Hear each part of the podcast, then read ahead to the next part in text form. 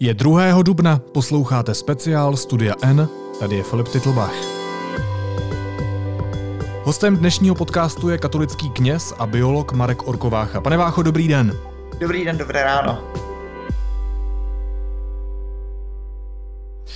Já začnu takovou těžší otázkou na začátek. Lidstvo teď čelí obrovské výzvě. Máte pocit, eh, že se v nás teď po desítkách let klidu probouzí určité biologické nebo mentální procesy, eh, které s tím obecným ohrožením souvisí? Uh, ano, probouzí a ten náš druh, jestli, jestli něco opravdu umí, tak umí tady tohle. Jo? My, my dokážeme vzdorovat všem těm bouřím, které přichází, se říká tak jako trochu možná humorně, že jediné, čemu neumíme vzdorovat, je blahobyt. Protože to, to, to neumíme, to jsme nikdy nedokázali. Ale evolučně eh, se říká, že sapiens sapiens je specialista na nespecializovanost. To znamená, když přichází tedy všechny ty nenadálé eh, problémy, jako bouřky a hladomory a zemětřesení a koronavirová pandemie, tak tohle bychom měli zvládat. Takže my se umíme prostě dobře adaptovat, ale to přece neplatí uh, podle Darwinovy teorie pro všechny jedince. Eh, to platí pro ten druh jako takový, jo? protože jsou, eh, když teda jste vzpomněl Darwina, tak jsou druhy, které jsou velmi specializované. To je třeba mravenečník. Jo? Tak tam potom, když jako vyhynou mravenci, tak jako bohužel eh, mravenečník s tím tělem, které má, tak jako nemůže dělat nic dalšího. Jo?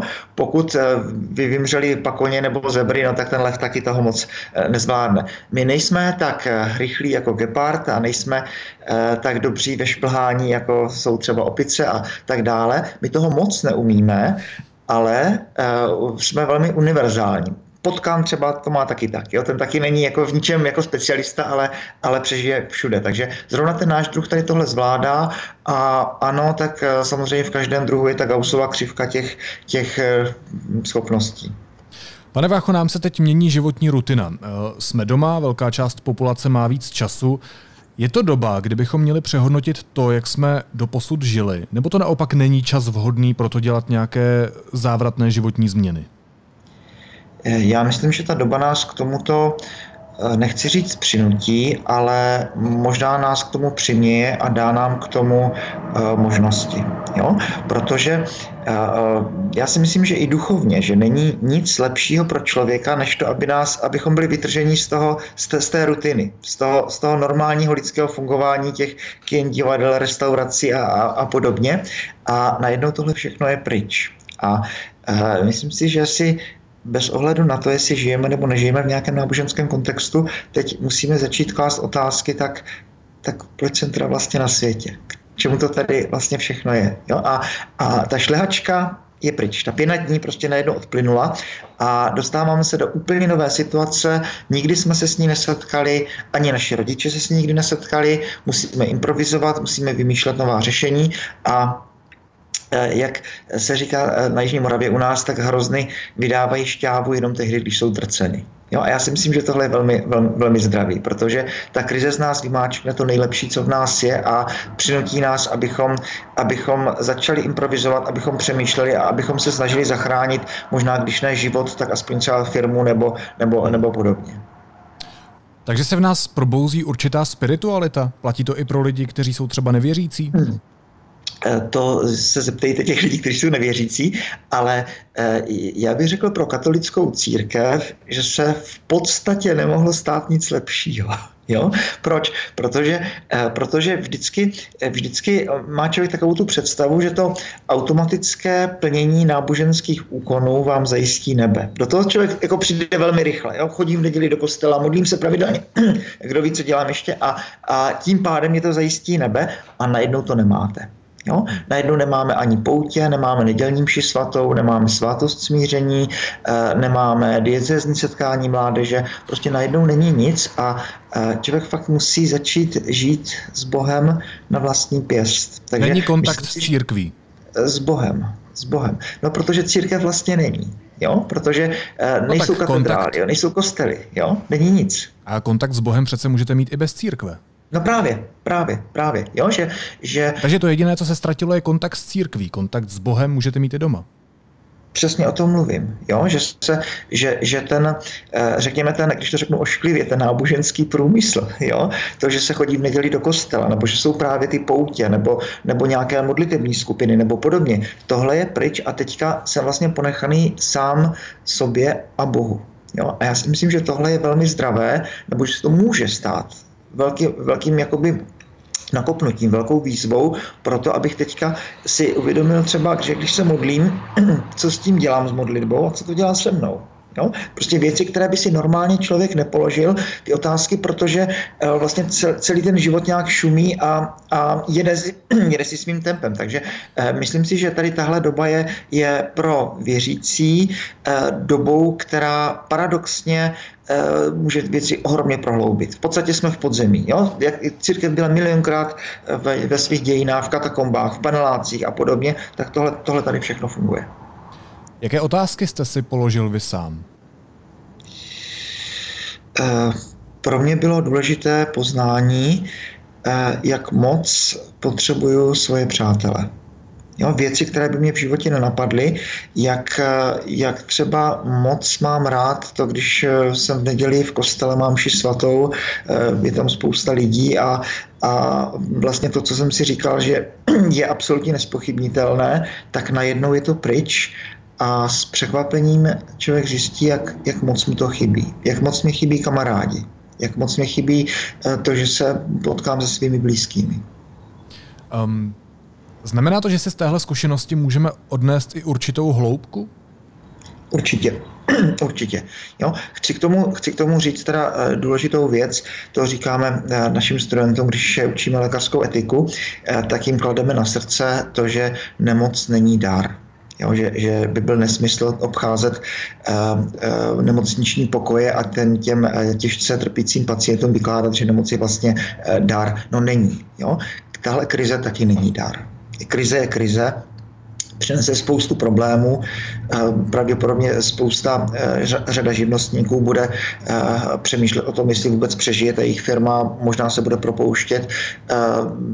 Máme vystresované děti a rodiny, které, které s těmi dětmi prostě žijí na pár čtverečních metrech a teďka co, co možná několik hodin, tak dostávám nějaký mail nebo nějakou SMS od, od rodin, od maminek nebo tak, že, že je to opravdu jako velmi náročné, takže krize je, je krize a mnoho z nás tu krizi prožívá jako opravdu jako chvílky, chvilky něčeho velmi nepříjemného.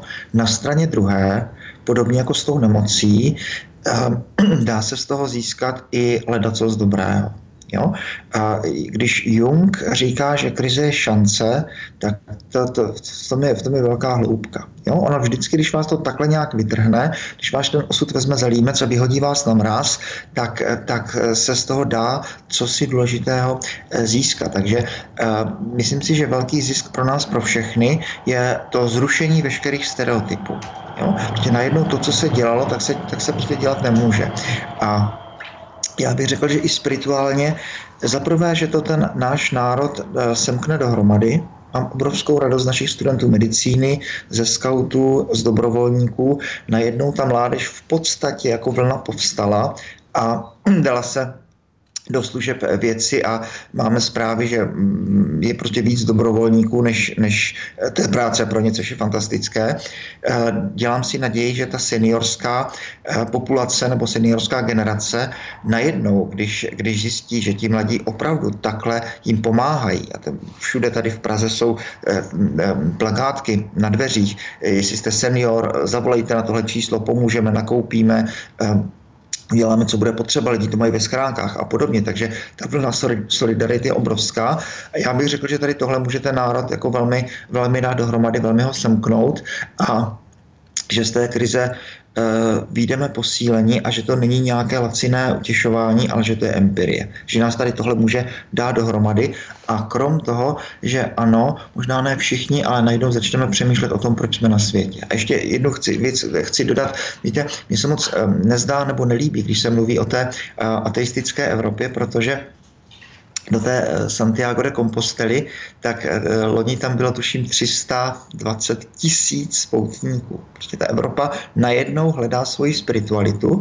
To, že ji nehledá uvnitř církevních staveb, to je druhá věc, ale hledá tu spiritualitu.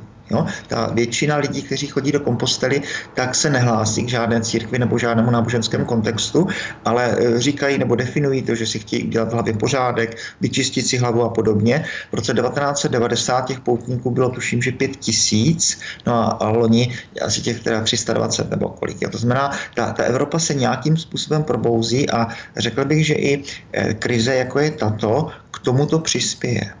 Mě zaujala jedna vaše myšlenka, kterou jste před chvílí řekl, a to, že jinak, když říkáte, že to není dar, ta krize, mm-hmm. ta bolest, mm-hmm. tak to znamená, že Bůh podle vás k člověku nepromlouvá právě skrze tyhle bolestné události? Toto je velmi uh, dobrá nebo výborná otázka a zároveň velmi obtížná otázka. Jo? Protože tady musíme být velmi pečliví a opravdu každé slovo brát do pinzety. Promlouvá promlouvá. On ten starý zákon vnímá ty věci tak, že eh, pro nás, když řeknu slovo zázrak, tak pro nás je zázrak porušení fyzikálních zákonů. Tak když pán Ježíš tam chodí po, po vodě Generazepského jezera, tak to je opravdu zázrak. Ale eh, ten semický člověk to takto nevnímá. Pro něho je zázrak eh, všechno to, co se děje. Protože nic se neděje jen tak. Jo? To když hm, armáda oblehne Jeruzalém, to nikdy nevysvětlí politolog to se vždycky vysvětlí tak, že eh, Izraelité odvrhli hospodina boha zástupů a tedy přichází, eh, přichází ta armáda, aby se Izraelci vzpamatovali. Král David v jedné chvíli zhřeší, přichází za ním prorok a říká mu, tak si vyber buď tři roky hladu, nebo tři roky pro následování nepřátel, anebo tři dny epidemie. David si vybírá epidemii, říká, nechci upadnout do rukou lidí, ať upadnu do rukou Boha. Za tři dny ta epidemie skončí, no tak eh, nějaký dobový epidemiolog s nějakým vysvětlením o Yersinia pestis by, by neuspěl v té době, protože to je prostě akce Boha, Boha, Boha Jahveho. No a teďka ten starý zákon má obrovský problém s tím, že eh, vlastně jak vysvětlit ty nemoci jo, které takhle přicházejí. Nemoc přece musí být nějaký eh, trest boží, vzkaz boží za, za nějaký můj hřích mého mládí. No a do této mentality přichází jedna velmi důležitá starozákonní kniha, které, eh, kterou eh, židé vnímají daleko silněji, řekl bych, než křesťané, a to je kniha Job. Hmm. No, to, eh, zhruba ten děj známe všichni, známe i ten termín Jobovy zvěsti, jenomže to židovství chápe Joba tak, že je to vlastně určitý pandán Adama. Adam měl všechno a zřešil. Job neměl nic a nezřešil. Jo, pětky poslední člověk, ke kterému Bůh promlouvá ve starém zákoně a je velmi zbožný. Na konci té knihy zjistíme, že on opravdu nic neudělal, on byl naprosto čistý, bez jediné poskvrnky a nejenom, že přišel o veškerý majetek, přišel o všechny děti, manželka ho opustila, dostal velmi ošklivou chorobu a ještě ke všemu za ním přišli ti tři přátelé, kteří se snažili být advokáti Boha proti člověku, kteří se snažili toho milosrdného a laskavého Boha jak si eh, zrýmovat s tou Jobovou děsivou situací. A Říkají mu, Jobe, ty trpíš, protože. No a na konci té knihy do toho vstupuje Bůh a dává zapravdu Jobovi. Takže my se sice nedozvídáme, proč Job musel trpět, ale dozvídáme se z toho to, že to jeho utrpení nebyla odplata nebo nebyl nějaký vzkaz za nějaké jeho dřívější hříchy. To znamená, eh, ta kniha mimo jiné končí, eh, končí myšlenkou nemoc, přátelé, to není trest boží nemoc není odplata za nějaké hříchy. Na straně druhé, na straně druhé eh, eh, nemyslím si, že by bylo správné to, co děláme dneska, že jsme vlastně úplně odřízli science od, eh, od dějin člověka. Jo, já věřím, že Bůh takovým nějakým způsobem promlouvá, ale že to není jakoby takto přímočaré. Jo, a konec konců takže kdysi dávno myšlenka uh, Hanse Jonase, který zemřel v 93. Uh, člověk mě vzpomíná teďka, protože teď ty jeho myšlenky začnou fungovat, jo, protože uh, i tady tahle pandémie, no ona má svůj etický rozměr. Jo, to, to, to, to není jenom tak. To není, že by nás Bůh nějak zhora ezotericky nebo, nebo nějak mysticky trestal nebo nabádal. No dobře, ale, ale kdyby ti Číňani, kteří, kde to začalo, kdyby se k tomu postavili čelem, kdyby netajili, kdyby nemlžili, kdyby nepersekovali toho doktora Livenkliana, který potom umřel 7. února, tak zase bychom byli o pár dní nebo o pár týdnů eh, dál, takže vlastně tím, jak ta pandemie postupuje, tak ono to taky testuje pravdomluvnost člověka nebo taky pravdomluvnost těch vlád a, a ta krize nutně má svůj etický rozměr, stejně jako třeba ekologická krize. Ano, komunistická Čína propaganda bohužel fungovala tak, eh, že se ta pandemie rozšířila možná víc, eh, než eh, se mohla rozšířit bez toho mlžení a bez toho lhaní. Ostatně ukázala to jedna ze studií, kterou, o které my jsme psali v denníku N. Ale co je tedy světová epidemie za vzkaz nebo za upozornění od Boha? Má-li to tak být? Pro mě osobně ten vzkaz je, je ten, že jsem si najednou eh, víc než jindy uvědomil tu prekérnost, vratkost tohoto vesmíru. A s tím se setkáváme v nemocnicích, kdy e, e, přichází příbuzní pacientů a zejména pokud ten pacient zemře a je třeba středního věku nebo je mladý, tak někdy ti příbuzní mají tendenci, eh, že chtějí někoho žalovat. Hmm. Protože se přece neumírá v našem světě. Protože smrt, prostě to musí být nějaký šlendrián zatím, nějaké opomenutí, ledabilost nebo podobně, protože my jsme zapomněli, že že lidi umírají. A zejména, když jsou mladí, tak to prostě musí být chyba lékaře. Nebo když vybuchne sopka na Islandu a přestane se létat, tak my si říkáme, jako, eh, eh, co pak ta příroda ještě je silnější než naše technologie. To přece není možné, s tím přece někdo musí něco udělat. A, a najednou si člověk uvědomuje tady tu vratkost světa, ve kterém, ve kterém žijeme. Ano, máme očkování, vymítili jsme černý kašel, vymítili jsme řadu chorob, eh, zlikvidovali jsme jeskyní lvy a všechny tady ty predátory a vlastně žijeme v tom vesmíru v jakési iluzi bezpečnosti, ale občas nám se připomene, pro mě duchovně, že na nic nemám právo. Že to není tak, že bych měl právo na manželku, na děti, na majetek, na práci, že tohle všechno mám spíš vnímat jako chcete-li boží dary, za které mám být vděčný a že to, že jsem se narodil, nutně neznamená, že mám právo na to, abych měl zajištěný život, abych měl, abych měl děti a přátelé a podobně. Takže najednou eh, to se mnou trošičku zamávalo, tady ta krize v tom smyslu, že si člověk uvědomí, že život není biologický fakt, ale dar. A za dar, že se děkuje. Že za tohle mám být vděčný. A není to spíš filozofická než duchovní otázka? Možná teď zkrátka narážíme na to, že se v popkultuře a v posledních desítkách let o smrti nemluví. Je to tabu, smrt neexistuje, máme se skvěle, uh, mladí lidé neumírají, my se dokážeme vyléčit. Nedá se to vysvětlit i takto, že teď chodíme do hloubky, nutí nás to zamýšlet se sami nad sebou a nad konečností života? Protože kolem nás lidi umírají. Eh, kolem nás lidi umírají a určitě v tomto máte pravdu, byť bych řekl, že ten trend začal už tak eh, v České republice, řekl bych před několika eh, lety, Ondra Nezběda třeba umírání CZ a podobně. A najednou se hodně začalo mluvit o hospicové péči ještě předtím, než tady ta krize přišla, ale jinak, jinak ano, jinak máte naprostou pravdu, že, že ta smrt, která vždycky člověka nějak provázela a znovu Jung říká jako velmi, velmi přesně, že ta velká světová náboženství v podstatě nejsou nic jiného než přípravou na smrt. Jo? Každý zbožný katolický křesťan, když se eh, ráno pomodlí zdráva s Maria, tak se pomodlí pro za nás hříšné nyní i v hodinu smrti naší. Amen. Připravuje se na ten okamžik, kdy to nyní a v hodinu smrti naší bude jedna vteřina. Takže eh, eh, pravda, ta současná doba smrt vlastně absolutně přestala vnímat eh, z mnoha důvodů. Například i proto, že dřív byl kostel ve středu vesnice a kolem kostela byl hřbitov. Minimálně jednou týdně jsem si prošel hřbitovem za starých časů. Dneska i z hygienických důvodů ty hřbitovy jsou, jsou mimo eh, mimo, mimo uh, hranice té obce a uh, smrt na jedné straně neexistuje, pokud o ní mluvíme, tak, tak si z ní děláme tak trochu legraci, možná hloupou, eh, někdy velmi hloupé reklamy, až ten plot budu po druhé natírat, babičko, vy už tady nebudete a, a, a podobně.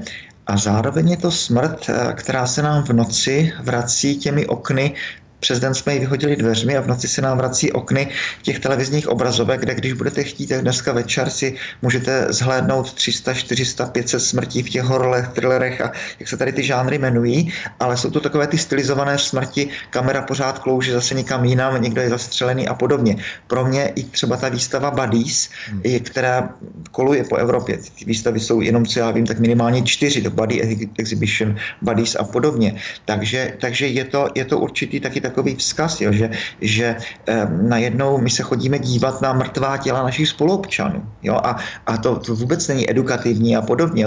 To, kdyby to byly modely z trubiček, na to nikdo nepřijde. To, co nás jako fascinuje na té výstavě, je to, že tady tyhle exponáty, že oni milovali, dýchali, doufali, toužili po něčem. Tohle to z nich, tohleto z nich zbyla. Oni jsou naaranžovaní v těch bizarních eh, polohách. Jo? Ehm, dvojice při sexuálním aktu, šachista, který promýšlí další tah, rozříznutá žena své uvnitř. To říkám na přednáškách, no tak kdybychom našli nějaký neznámý amazonský kmen a zjistili bychom, že své mrtvé takhle aranžuje v bizarních polohách po stromech, že je tam věší na bicyklech a podobně, no co bychom si pomysleli o primitivní mentalitě divochů. No a to je naše společnost. To my se takhle chodíme dívat na naše mrtvé, takže to, to, to je určitý vzkaz, jako že něco je v nepořádku v tou, s tou společností. Takže ano, řekl bych, že i ta současná pandémie, kde najednou vidíme ty záběry z Itálie, tak, tak nás přinutí se zamyslet. Ano, jenže na rozdíl od těch kmenů naše společnost právě nemá ten přímý kontakt se smrtí a proto nás tak děsí a proto možná ta výstava, o které vy jste mluvil, výstava Bodies, taky jsem se na ní byl podívat, nás v mnohem třeba znechucuje a, a přijde, přijde nám, že sem do té společnosti nepatří. Hmm. Co se u nás v Česku zlomilo v koronavirové krizi s prvním případem mrtvého člověka? Eh, já ještě, ještě dokončím, dokončím, jak mě teďka uh, přemýšlím tím všim, na tou otázkou, tak ještě chci k tomu doplnit to, že, uh, že pořád ještě nefunguje to, že my neumíráme s našimi blízkými. Se ptám našich studentů v šestém ročníku, v šestém ročníku, jestli někdy zažili něčí smrt Mhm. Myslím to tak, že sedíš, sedíte u lůžka, držíte toho nemocného za ruku, vidíte, jak on se nadechne, vydechne a nic. A už se nenadechne. Ten okamžik smrti, málo kdo, málo kdo. Jo, a nebo u svých příbuzných. Jo, vždycky to je přece tak, že ten náš prarodič nebo praprarodič je s námi doma, pak je v nemocnici, pak se vrátí, pak je na delší dobu v nemocnici, pak se vrátí, pak je zase v nemocnici a pak nám někdo řekne, že umřel. Jo? Ale, ale už, už si nezažijeme tu chvíli, kdy ten člověk takto tak to odejde. A to, to si myslím, že to, je teda, že to je formační zážitek. No a teďka na tu, na tu vaši otázku. Já vás možná taky přeruším a no. tu otázku trochu odsuneme, ale proč se no. to u nás takto děje? Proč nemáme ten kontakt se smrtí? Eh, protože ten zdravotní systém je, je tímto způsobem nastaven. Eh, snažíme se vyléčit to tělo a eh, jak to říct rychle. Vlastně všechno to, co se děje v nemocnicích, eh, tam vlastně se dějí velmi jednoduché věci. My se snažíme prodloužit život pacientovi a zároveň mu co nejvíc zvýšit kvalitu života. To znamená novinářsky řečeno, my neděláme nic jiného, než přidáváme léta životu a život létům. A všichni ti naši studenti byli třeba ještě před těmi 20-50 lety trénováni v tom, že to dobro, o které usilují, je, aby ten život byl co nejdelší a aby byl co nejkvalitnější. A to dobro lékaře v těch 99% případů naprosto lícuje s dobrem pacienta. Ten pacient to chce taky. Hmm. Ale eh, v určité chvíli může nastat ta situace, kdy ten pacient eh, už chce odejít domů, zemřít třeba o pár týdnů dřív a zemřít eh, v kruhu rodiny. A na tohle eh, ještě před těmi 20-30 eh, lety ti lékaři úplně neslyšeli, protože vlastně pořád a pořád jsou trénováni v tom, že, že to nejvyšší hodnota je ten fyzický život a už ne v tom, že pro toho pacienta by bylo vlastně daleko příjemnější, to jeho dobro by bylo to, že třeba ten život by byl kratší, ale umřel by třeba v kruhu, v kruhu rodiny. Takže dneska bych řekl, že to, co se děje v hospicovém hnutí, tak, tak je zaplňování tady téhle, téhle mezery a že se pomaloučku ty věci začínají napravovat, ale že to začalo už před tady tou koronavirovou pandémií. Tak a když se teď vrátím k té mé otázce, tak eh, co se u nás změnilo, myslím tím u Čechů, v našem smýšlení, Eh, s prvním případem mrtvého člověka v této krizi? Že jsme pochopili, že, eh, že to není videohra. že se opravdu umírá. Že ono přece jenom je, něco jiného je, když přichází zprávy z Číny nebo přichází zprávy z Iránu. Každý den v televizních novinách přichází zprávy, že, že se něco takového děje nebo že někde byl teroristický útok. Ale eh, když eh, to jsou Češi, tak to je přece jenom jako úplně jiný vzkaz.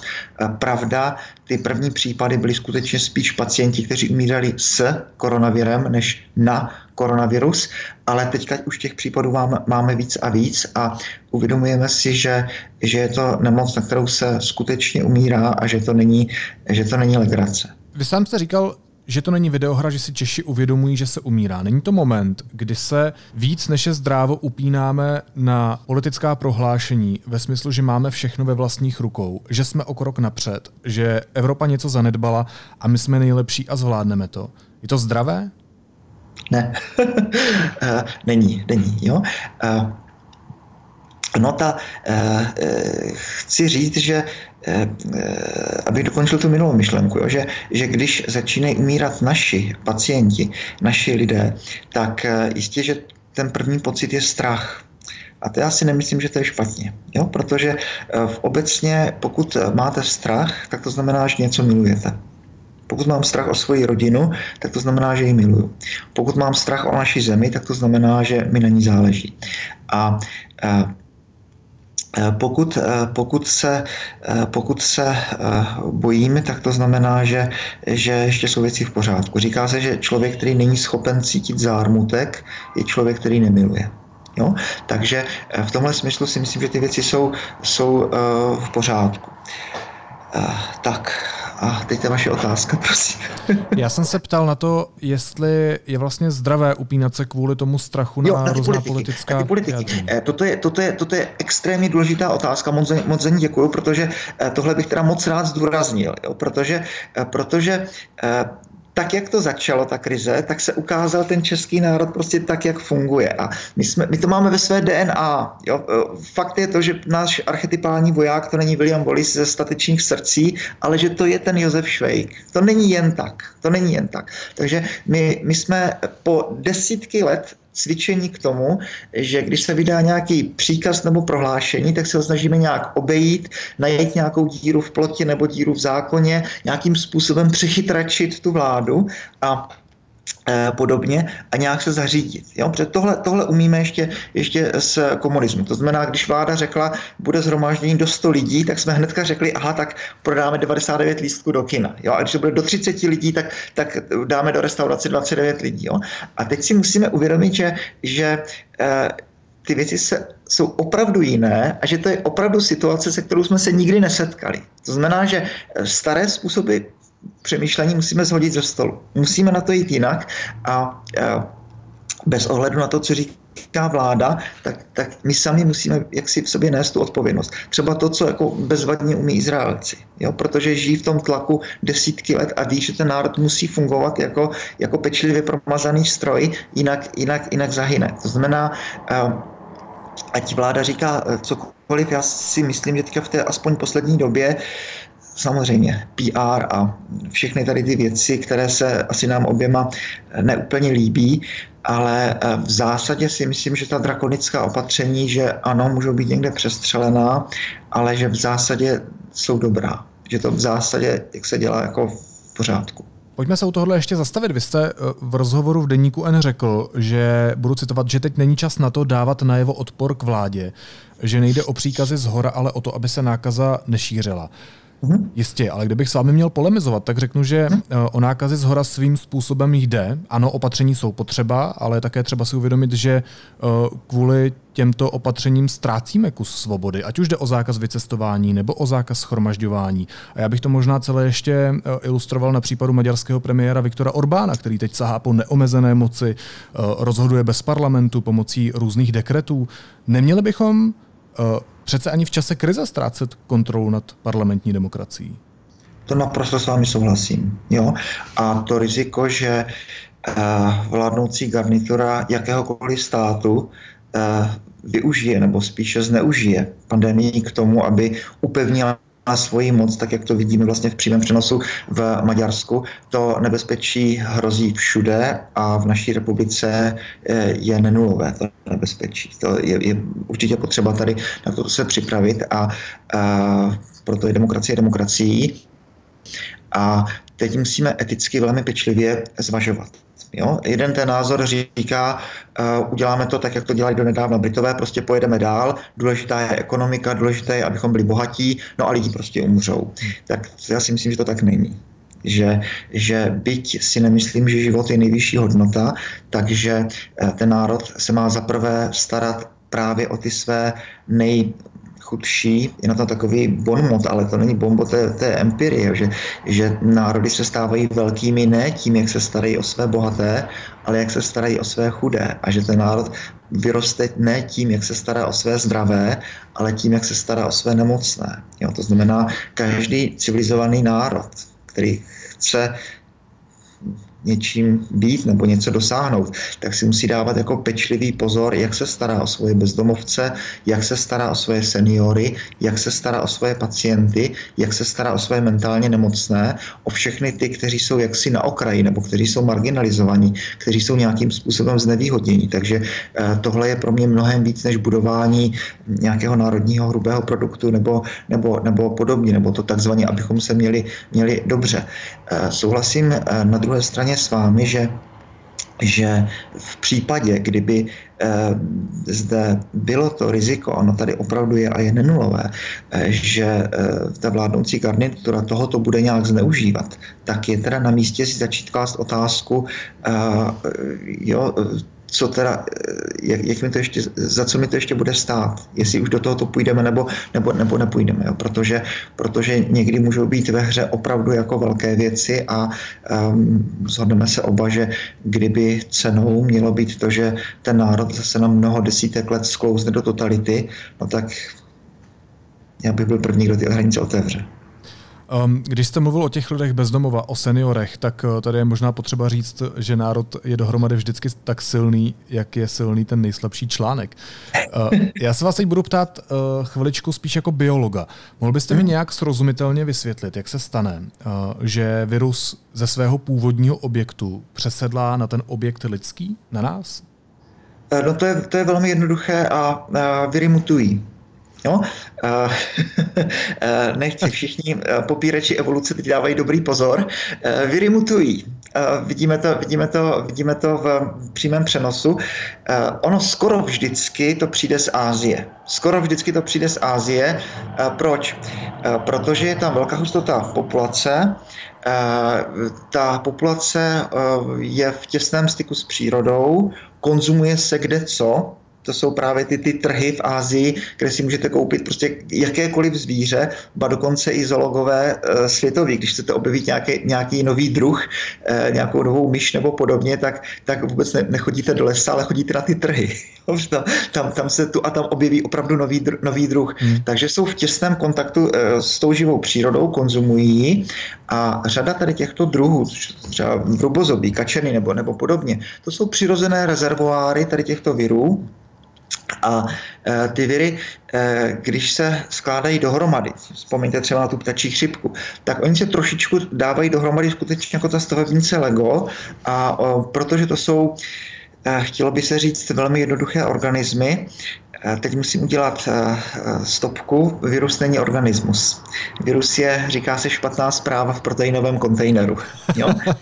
Virus, virus totiž není, není organismus. Jo? Virus je chemikálie, asi složitější chemikálie, než je třeba molekula etanolu nebo molekula glukózy, ale v podstatě to je chemikálie, která létá vzduchem a pokud tak jakoby středoškolsky bychom definovali život, že to je něco, co má metabolismus a autoreprodukci, to znamená, eh, dýchám kyslík, vylučuji CO2, jím vyměšuji, eh, tak virus tady toto nemá. To je prostě opravdu chemikálie, která, která si letí vzduchem, eh, takže vlastně nepatří mezi, mezi biologii, bychom skoro si řekli, že bychom o virech vlastně nemuseli učit vůbec biologii. A teprve, když se dostane do vhodného prostředí, třeba na sliznici pacienta, člověka, tak se začne chovat, jako by živá byla. Pak najednou uh, uh, exploduje tu informaci svojí DNA nebo RNA, vstřelí do buňky, buňky třeba toho člověka a a ta informace udělá to, že trošičku je to jako ve filmu Vetřelec, že, že ta buňka vyrobí spoustu těch, těch virových částic, potom ta buňka vybuchne, lizuje takzvaně a, a další třeba stovky nových virionů se, se uvolní, uvolní ven. Takže ty epidemie takovéto byly, jsou a budou. Eh, jistě, že to, že nás, že nás hodně, že ten svět je globalizovaný, tak tady tomu to pomáhá. Eh, nutno ovšem je říct, že ten svět vždycky byl globalizovaný, protože vždycky byli nějací ti kupci, kteří třeba ty morové epidemie toho roku 1347 a dál potom, tak to opravdu jako rozvezli do celé Evropy. Takže, takže ano, my sice je nás víc a více pohybujeme, ale, ale to, to tady bylo vždycky, tak se, ta, tak se ta choroba rozveze do celého světa. No a teď se musíme dívat na to, co to je vlastně za ten virus, s kým máme tu čest, jak třeba rychle on mutuje, jak je stabilní a jakým způsobem se proti němu brání. Takže tohle se pomalučku učíme. 2003 eh, přišel SARS, pak přišel MERS, No a tak dneska tady máme, dneska máme tady ten COVID-19 a zdá se mi, že se už jako pomaloučku učíme s tím nějak pracovat tady s tím virem. On má spoustu výhod, spoustu nevýhod. Ta velká výhoda jeho je to, že opravdu eh, to mídlo na něho funguje, takže jako má smysl si mít ruce. Eh, teď se uvažuje, jako co, bude, co bude dál, třeba to sluneční záření, jak, jak, jak, ho bude, jak ho bude ničit, protože jsou viry, které nepřežijí. Takhle, jo. Zdá se, že no, uvidíme. Uvidíme, co s tím udělá léto. Zatím se podle odborníků zdá, že to léto s tím nic moc neudělá, protože když se podíváte na Irák, na Irán, na tento pás, tak tam to teplo a virus uh, se stále rozšiřuje. To se říká jako častý argument, ale u nás určitě s tím to léto něco udělá. A já mu řeknu co. Udělá s tím to, že uh, pacient, který umře v naší nemocnici, tak, uh, tak nej, nejnáchylnější pacient je tedy ten senior, který má svůj věk a který ale má nějakou chronickou chorobu, nejčastěji chronickou diabetes, diabetes nebo hypertenzi nebo kardiovaskulární eh, nějakou, nějakou, nějakou chorobu. Jo? A eh, ten virus sám jistě, že způsobí škodu, ale mnohem větší škodu způsobí to, že ten pacient zároveň eh, třeba bude mít virus chřipky nebo bude mít nějaký, nějaký jiný virus a podobně.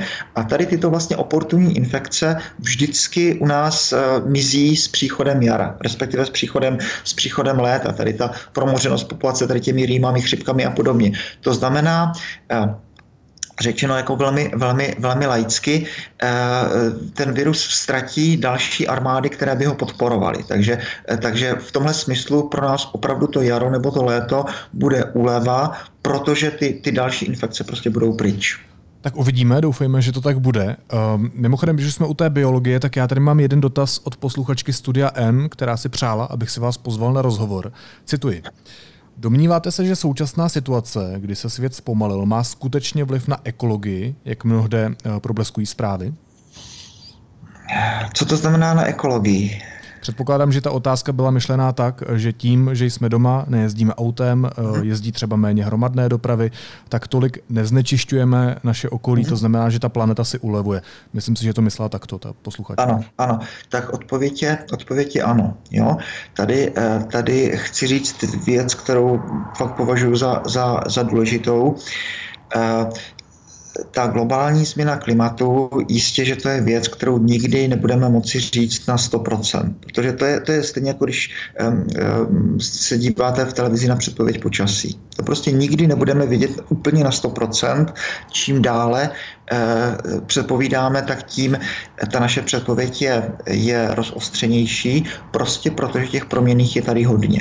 Jo? Totež, když mluvíme o té globální změně klimatu a ty debaty, jestli to může člověk nebo nemůže člověk, tak, tak je to rozostřeno tady tím, že těch proměných je tam tolik, že opravdu jako nikdy nebudeme vidět na 100%, ale to chci říct teď velmi nahlas, eh, to, co víme, tak aspoň podle principu přeběžné opatrnosti je jasné, že člověk tomu svým dílem přispívá.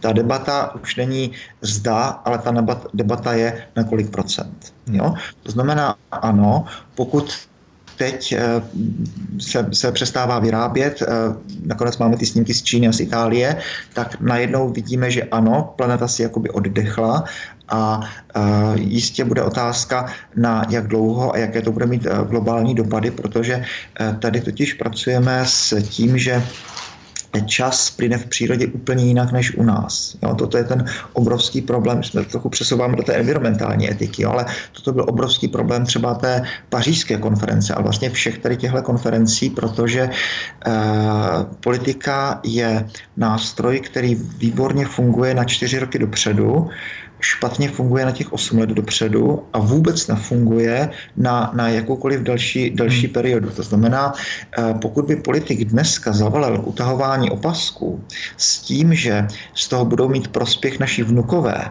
no tak to je politická sebevražda. To prostě ten politik neudělá, protože okamžitě opozice ho, opozice ho smete. Jo, ta politika prostě je krátkodechá nebo krátkozraká vlastně ze své podstaty. Jo? Střih, tady si myslím, že právě mají obrovskou možnost e, církve, e, tím, že právě církve fungují přesně opačně právě to, že pro nás tisíc roků jako v zásadě jako není, není nic, hlásá se pořád to stejné a nějaká stovka roku není, není tady podstatná. Takže to je spíš jenom tady ten, tady ten rozdíl, takže uh, odpovídám posluchačce, ta planeta si oddechne, Uh, určitě otázka bude, ne jak dlouho si oddechne, vy jste se touhle odpovědí opět dostal z té biologie eh, zpátky i trochu k tomu duchovnu. Eh, tak já možná připomenu, že kromě toho, že jste eh, kněz, teolog, spisovatel, taky scout, tak jste právě přírodovědec, působíte ve funkci přednosti Ústavu etiky a humanitních studií třetí lékařské fakulty Univerzity Karlovy. A mimo jiné se právě specializujete na evoluční biologii. Tak zakladatelem tohohle oboru je Charles Darwin, Evoluční teorie je přece ale něco, co se dá zasadit do protikladu se stvořením světa, jak ho vykládají katolíci. Tak já se vám omlouvám za tu niternou otázku, ale hrozně mě zajímá. Uh, jak vy sám v sobě jste si vyřešil tuhle otázku? Jo, uh, no velmi jednoduše, takhle to není. Takhle to není. Jo? To je, uh, já bych řekl, že to je trošku dědictví uh, komunismu, Eh, ta představa, že je to buď Darwin, anebo Bůh. Mm-hmm. Jo, buď Bible, anebo, nebo, nebo evoluce. Eh, stojí za to si přečíst eh, český překlad Darwinovy teorie z 50. let, možná ani tak ne ten český překlad, jako spíš ten úvod k tomu, kdy, kdy takhle to bylo vždycky a vždycky prezentované, že buď má pravdu Darwin, anebo má pravdu, pravdu Bible. Tak jo. jak to je? A, to velmi, velmi, velmi jednoduše. Jo? Eh, ta otázka je špatně položena. Jo? Ze, dvou, ze dvou důvodů. Ze dvou důvodů. Jo? Eh, za prvé, eh, můžeme začít z té pozice Bible, tak když, se, když si vezmete do ruky jakýkoliv text, tak dneska už máme umění, které se jmenuje hermeneutika, to znamená porozumění tomu psanému textu. A když si vezmeme do ruky pohádku, tak když tu pohádku budu číst jako zoolog, tak zjistím, že to je lež. Protože dět vševěta má vlady, vlasy ze zlata, ale my víme, že jsou z keratinu. To je lež. E, vidíme tam to, že široký vypije rybník a, a dlouhý dělá sedmimílové kroky a bystrozraky vidí skrze šátek, což je v rozporu s empirií, takže pohádku musíme označit jako lživou a hodit ji do koše. No ale ono to tak není. Ta pohádka je pravdivá, ale ona je pravdivá v jiném řezu úplně jiné rovině. Ta pohádka má pravdu v tom, že tomu dítěti sdělí například to, že je lépe být, eh, být chudý a poctivý, než být bohatý za cenu nějakého kompromisu. V této rovině ta pohádka je naprosto pravdivá. Jo? Mám pro své studenty připravil takovou žartovnou přednášku, když jsem teda dlouho, už jsem ji neměl. Ehm, pán prstenů z pohledu zoologie obratlovců. A tam se snažím jak si dokázat, eh, co všechno je tam špatně, proč by ty ekosystémy Tolkienovi prostě nemohly fungovat a tady ti vrci a tady ti predátoři a podobně. No dobře, ale Tolkien v pánu prstenu nám nechce eh, napsat učebnici zoologie ten příběh je velmi hluboce pravdivý. Je to příběh o lásce, o pravdě a, že, a, a, a, a podobně. Takže já si myslím, že to je, to je obrovsky důležité pro tu mládež, aby tady tohle viděla a četla, ale nesmíte se na to dívat jako zoolog. Bajky, samozřejmě. Jo? No. Jestli můžu, uh, no. Naprosto rozumím vašemu vysvětlení. Eh, no. Přijde mi srozumitelné, že se bavíme o několika úrovních, rovinách, uh-huh. kontextech, o kterých, uh-huh. se, mhm. o kterých se bavíme. Uh-huh. A když vám ale položím jednoduchou otázku, uh-huh. jak vznikl svět? Uh, podle toho, co víme, tak před 13,77 miliardami let uh, velkým třeskem. takže, takže z pozice biologa odpovídáte? Já, já jsem Marek Vácha, já jsem, já jsem jeden. Jo? Ale já, já ještě chci, chci ještě dokončit tady tu myšlenku. Jo? První kapitola knihy Genesis, to stvoření v šesti dnech, jo? mě řekne tři důležité věci. Za prvé, autorem vesmíru je Bůh. Za druhé, svět je stvořený jako dobrý. Kdo by kdokoliv pochyboval, a to samozřejmě ten starověký člověk přemýšlí, kde, kde je, tak svět je stvořený jako dobrý. Dokonce to slovo se dá přeložit jako krásný. To má hebrejština i řečtina. Jo? Kalos, um, um, kosmos řecky je, je řád, ale taky šperk, kosmetika. Stejný slovní základ. Jo? A za třetí, zadáním člověka je být obrazem božím. Tečka. Jo? To znamená, eh, kdo by hledal v řádcích nebo mezi řádky uh, údaj o tom, že Země stará 6 tisíc roků nebo 4,56 miliard let, tak je úplně vedle. Jo? Prostě tohle ten text jako mě, mě eh, nemá ambici sdělovat. Jo? Izraelité pravděpodobně netušili, že ta klenba, která je nad námi, eh, není něco pevného a průhledného, nad čím jsou nahoře ty moře, jako je třeba to středozemí. Prostě to slovo pro tu klenbu, eh, tohle je, to slovo znamená eh, tenkou folii nedefinovatelného tvaru, kterou kovář vykovává, my bychom řekli plech. Jo? Eh, Izraelité pravděpodobně netušili, že slunce je hvězda, pravděpodobně netušili, že, že měsíc je mnohem blíž Zemi než slunce a zdá se, že hospodin neměl potřebu jim tady tyhle přírodovědecké omily nějak, nějak, nějak vyvracet. Jo? Navíc, když ten text čtete pečlivě, tak zjistíte, že ono to není jenom v rozporu s naší biologií, ale i s tehdejší biologií, protože slunce a měsíc jsou stvořeny až čtvrtý den, no ale ty první tři dny byl večer, bylo jitro, ten první den, druhý den, třetí. A třetí den byly stvořeny zelené rostliny, byliny a stromy. Tak jistě, že nemusím znát všechny finesy fotosyntézy, ale tehdy jako dneska vím, že zelená rostlina bez světla nemůže fungovat. Jo, to znamená, tohle si můžete dovolit v poezii, ale to si nemůžete dovolit v biologickém textu. Takže Genesis 1 není ani pokus o protobiologii, není to ani pokus o mýtus, je to, je to zasazení člověka do rámce světa. Ta první kapitola je velmi antropocentrická, že opravdu člověk tam přichází v tom posledním akordu toho stvoření, když vlastně celé to jeviště je, je, je, je připraveno. Jo? To za prvé.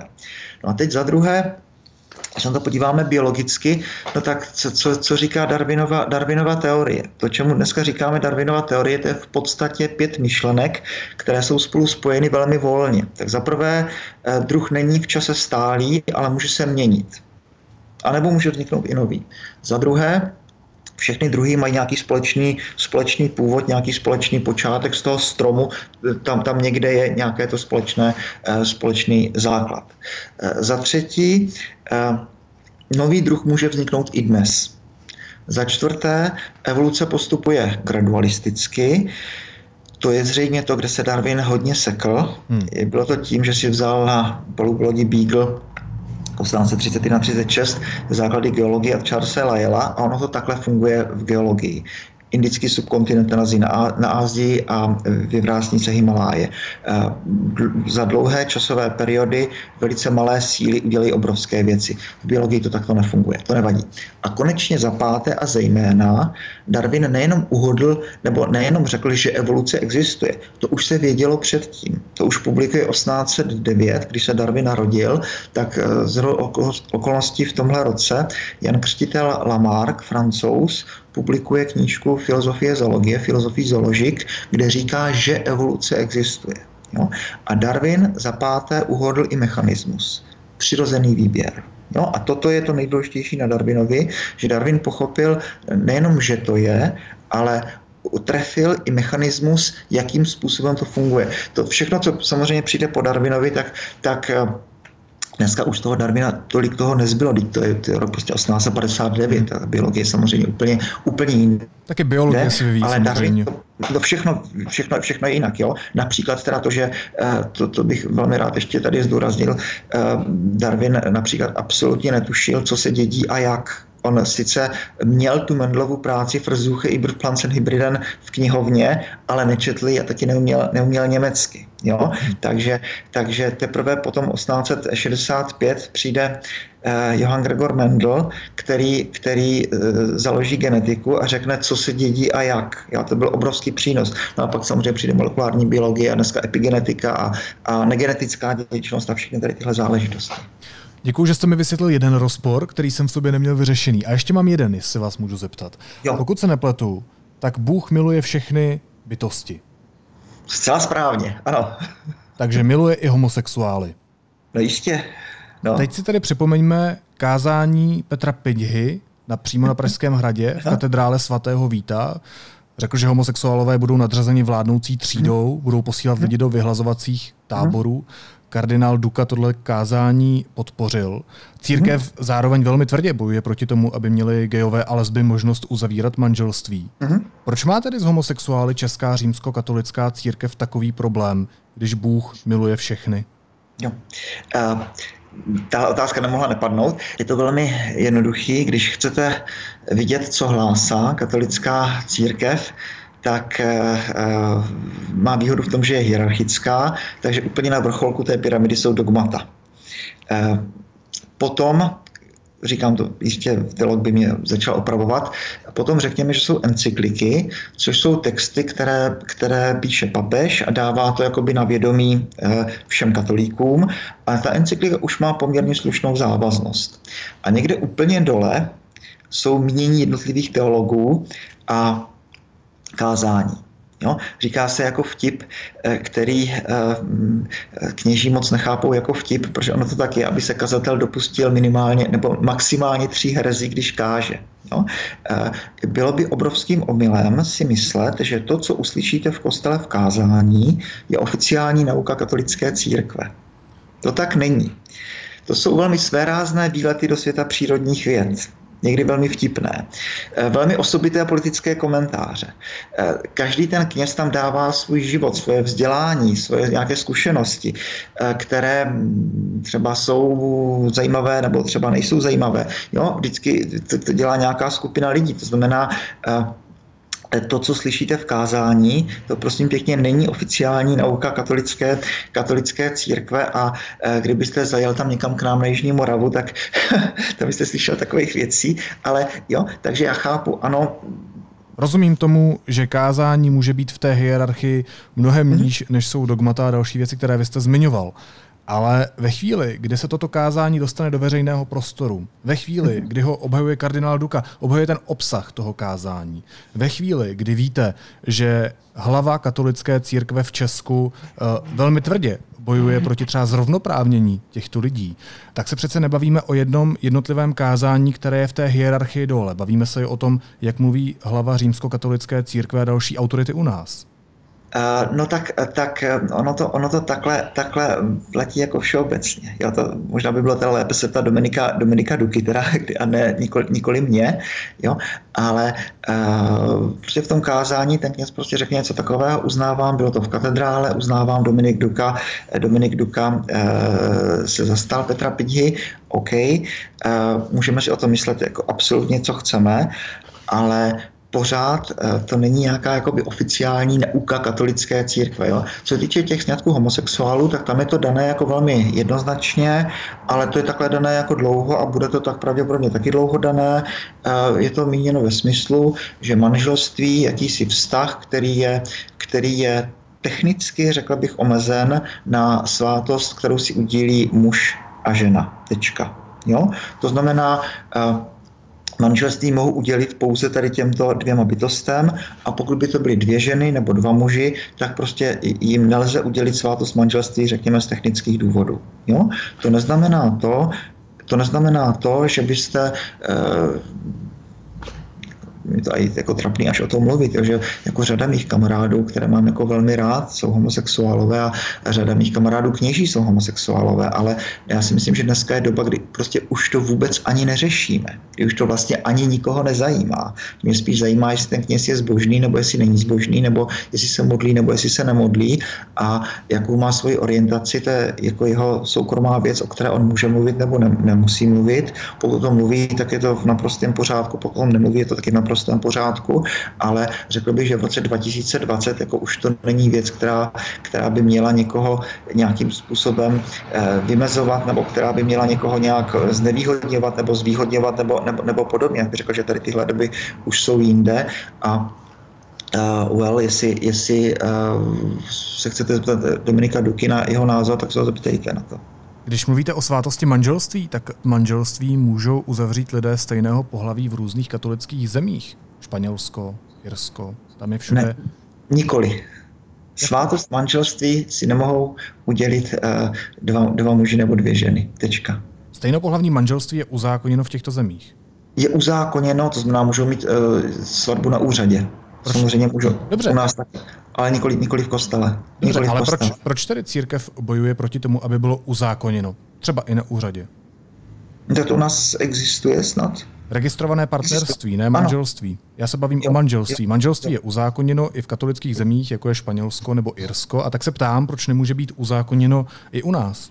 To je otázka legislativy daného státu samozřejmě. Jo? Proto se a... ptám, proč vlastně proti tomu bojuje Česká církev. Jo, já, já nevím.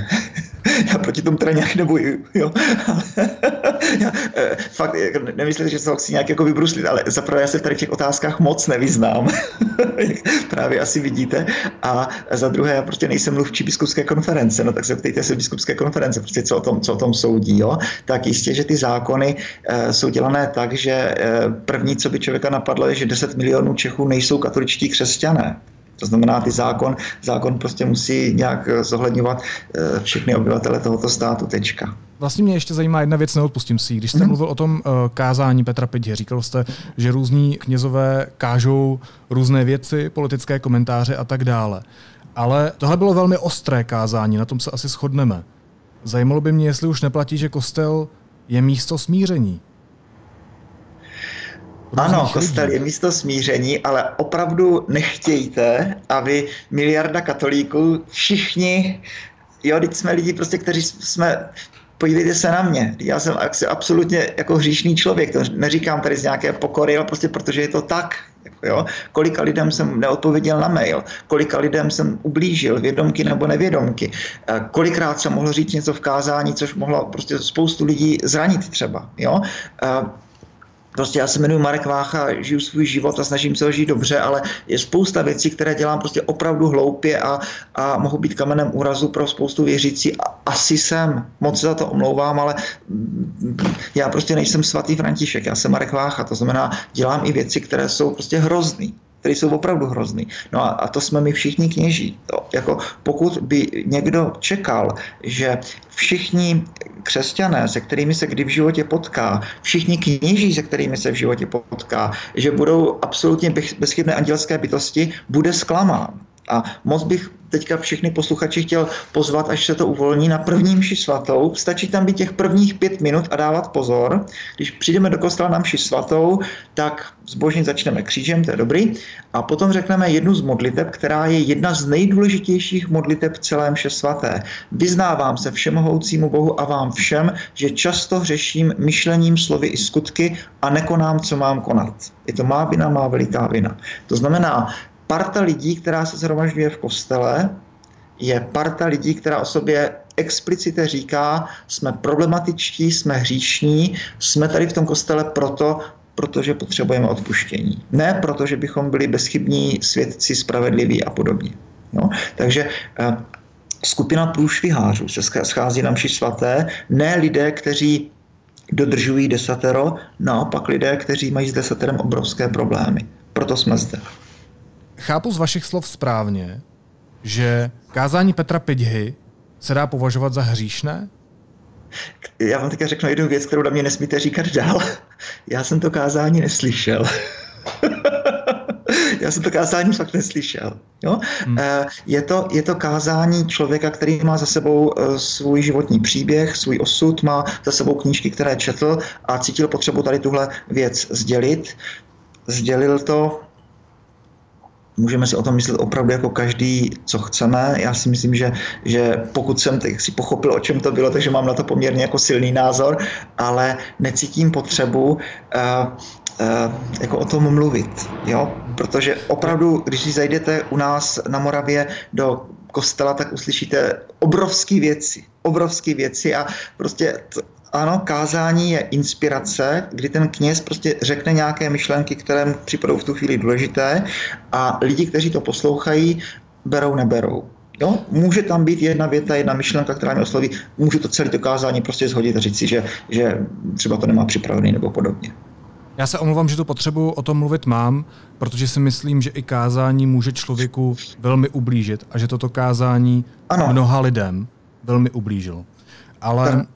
Ještě mě napadá, jak vlastně dneska funguje církev ve chvíli, kdy se lidé nesmí schromažďovat, to znamená, že nesmí ani do kostelů? Uh, no, funguje jako za starých časů. Najednou jsme zjistili, co všechno nepotřebujeme. Uh, že nepotřebujeme ty červené birety, nepotřebujeme krajky, nepotřebujeme mnohohlasé sbory, nepotřebujeme kadidlo, nepotřebujeme katedrály, nepotřebujeme kostely. A najednou se vracíme vlastně k úvodu našeho rozhovoru, najednou začínáme žít s Bohem na vlastní pěst. Jo? A ne, že by ty věci byly špatné, oni jsou výborné. Ty poutě a modlitební nějaké skupiny a setkání mládeže, i ty mnoho, mnohohlasé sbory, ty jsou skvělé věci, které že pozvedají člověka. Se moc líbí, když v těch kostelích e, i ta architektura, výtvarné umění, hudební umění a do toho vlastně i ten spirituální zážitek. A to všechno má spolu jako vytvářet jeden, jeden, jeden celek. Nicméně nejsou to věci, které bychom nutně potřebovali k životu. Prostě nepotřebujeme. Jo? Nemůže být řešením třeba online kázání? Víte třeba o svých kolezích nebo vy sám? Neuvažoval jste o tom, že byste udělal kázání po internetu pro lidi, kteří eh, by ho třeba v těchto těžších chvílích potřebovali? Um co se týče mší svatých, tak těch je spousta na internetu. Uh, I když si nemyslím, že by to bylo nějak extrémně podstatné, tak, tak věřím, že pro mnohé, mnohé lidi, kteří jsou opravdu sami třeba těch domových důchodců a podobně, tak, tak pro ně je to klíčové. To je samozřejmě to strašně důležitá věc a to jsem v jedné fázi svého života objížděl i ty domovy důchodců, i ty výmínky na, na Českomoravské Vysočině, kde jsem byl kaplan. Tam najednou pochopíte, jak je extrémně důležité radio Proglas a potom i televize Noé. Prostě hmm. pro, pro ty lidi to je poslední vlákénko eh, spojení jak se světem. Kázání, eh, kázání nedávám na internet, když jsou ty normální mírové doby, tak, tak, tak nějak prostě farníci dávají, já jsem to nezakázal, ale nepodporuji to. Nicméně, když budete chtít, to už před dobou pandémie, no tak si můžete na YouTube naklikat 3, 4, 5, 10 kázání z celého světa. Já sám, když si připravuji to svoje kázání v sobotu odpoledne nebo večer, tak už mám vybranou jednu francouzskou um, biblistku, vynikající, pak tam mám nějaké irské jezuity, pak se tam dívám na kázání jednoho Kanaděna a mám takové už 4, 5, 6 vytipovaných zdrojů, pak ještě francouzské karmelitány a oni už to kázání tam dávají vlastně to nedělní několik dní před, tak si to celé jakoby zkusím jako načíst a, a pak to třeba člověk přidá něco svoje a vznikne z toho taková nějaká jako melanž, jo? Tak, tak, takže to se, to se dělo a když budete chtít, tak si dneska odpoledne můžete naklikat 10, 15, 20 vynikajících kázání v různých řečech na internetu. Omlouvám se, dávám ještě jednu poslední takovou složitější otázku, pak už skončíme. Eh, my samozřejmě nevíme, jak dlouho bude, a vracím se k té koronavirové krizi, jak dlouho bude tahle situace trvat. Pakliže by měla delší trvání, pakliže by měla globální dopad, eh, může ve společnosti změnit určité nastavení toho globálního smýšlení? Může, Eh, může, protože z té krize to je jistá věc, eh, nevídeme nepoznamenání. Ono nás to někam posune. Věřím, že když to trošku chytneme za dobrý konec, tak nás to posune správným směrem A teď hodně myslím na papeže Františka, který když 2015 napsal tu svoji encykliku Laudato Si o ochraně přírody, Eh, tak eh, tam eh, říká myšlenku, kterou taky, že už říkali Ratzinger, už to říkal před ním a tak, že všechny tady tyhle krize, krize ekonomická a krize migrační a, a, a krize globálního klimatu a podobně, že se někde v hloubce protínají a že, že vlastně v kořenu je krize, která je spirituální. No, že v krize, v kořenu toho je ta otázka, kdo jsem, proč tady na světě jsem a kam můj život směřuje. Znamená, pokud by eh, tady tahle globální pandémie s námi trošičku zatřásla, a teďka jako mě přinutila přemýšlet, jako kdo je to ten Marek Vácha, eh, kolik mám let před sebou a co bych tady ještě měl předvést na té zemi. Tak pokud bychom si to takhle řekli všichni, tak si myslím, že by nás to mohlo um, zavést docela zajímavým směrem. Mně na vás přišel ještě jeden dotaz, já jsem se ho nechal nakonec, protože je takový odlehčený. Ten dotaz zní, co znamená orko ve jménu Marek Orkovách. Tak já jsem se dočetl, že orko je zkrátka orlí oko. To pochází asi ze skauta. Eh, ze, ze skauta eh, začali jsme skautovat eh, v roce, můj první tábor byl v roce 1976 závorce výkřičník. Tehdy eh, to byli ještě tajní skauti a můj vlastně první skautský vedoucí byl eh, Zdeněk Papoušek, dneska senátor. Eh, takže velké zážitky a právě Zdeněk ještě s kamarádem Petrem Konzalem vymysleli tady tu přezdívku Orko, je to skutečně Orlí oko. Je to stará přezdívka ještě od svojsíkových dob, že když AB Svojsík zakládal tady junák český scout, tak se snažil, aby to mělo ty české rysy a právě vymýšlel i takové ty speciální české, české přezdívky. Takže řekněme, že ta přezdívka je opravdu jako velmi starobylá a datuje se až k tomu začátku scoutingu u nás. No a já jsem ji v těch deseti letech dostal a, a od té doby ji nosím a, a v době internetu už se ji nezbavíte, protože jak vám to dá jednou nějaký člověk na internet, tak dneska už jsou ty vtipné eh, historky, že je nějaký úplně velmi, velmi honosný kongres, všechno v angličtině a tak dále a my tam představují jako orka váchu, prostě protože jste našli na Wikipedii. Tak já myslím, že je logické, že jsme probrali všechny vaše profese. Díky moc za srozumitelné odpovědi. Mějte se hezky a opatrujte se. Naschledanou. Děkuji moc krát za pozvání a bylo to moc příjemné. Děkuji moc krát, taky mějte se.